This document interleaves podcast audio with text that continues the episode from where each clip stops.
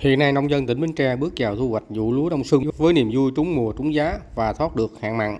Tại huyện Dùng Trâm Ba Tri nhiều diện tích lúa đông xuân sớm đạt năng suất từ 5 đến 6 tấn trên 1 hecta, cao hơn vụ đông xuân năm ngoái gần 1 tấn trên 1 hecta, với giá bán trung bình trên 10.000 đồng trên 1 kg tùy loại giống. Theo bà con nông dân, vụ lúa đông xuân năm nay ít sâu bệnh, lượng phân bón giảm hơn cùng vụ các năm trước, cho lãi hơn 40%. Theo Sở Nông nghiệp Phát triển Nông thôn tỉnh Bến Tre, toàn tỉnh có diện tích lúa đông xuân chỉ gần 8.000 hecta. Gieo xạ chủ yếu ở hai huyện phía đông là huyện Qua Tri 7.500 hecta, còn lại gần 500 hecta ở huyện Dòng Trơm. Đến thời điểm này chưa có diện tích lúa nào bị ảnh hưởng do xâm nhập mặn, trong khi đó nước ngọt trên kênh nội đồng vẫn còn khá. Đề cập đến sản xuất lúa vụ đông xuân năm nay, ông Nguyễn Văn Ninh, nông dân xã Mỹ Chánh, huyện Ba Tri, tỉnh Bến Tre cũng như nhiều nông dân địa phương phấn khởi.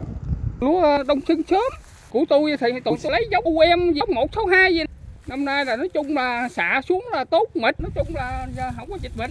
Nhẹ phân có được cái mặn năm nay là trúng lúc à chắc cỡ 6 tấn rồi hôm rồi là 10 tấn của ai cũng vậy á cũng giá 11 ngàn mấy ngàn ký hết.